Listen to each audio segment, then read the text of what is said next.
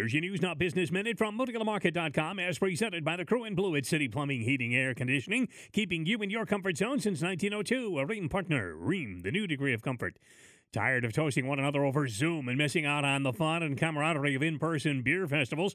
The Michigan Brewers Guild has rolled out news regarding three upcoming beer festival dates that'll bring an end to a more than year-long hiatus due to the coronavirus pandemic. And the Guild reports tickets for all three events will go on sale to the general public tomorrow, June twenty-fourth at ten a.m. on M I Beer dot com. Read the rest of the story at Moody on the Market dot com.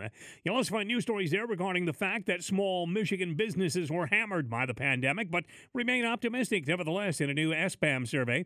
A strong outlook and expansion at Stevensville's Alpha Resources has led to key office promotions there. And a Michigan House panel is okay to Senator Kimmel to sign a bill to ease car dealer hours of operation restrictions. When you want to know Southwest Michigan's business, dial it up at Moody on the Market dot com.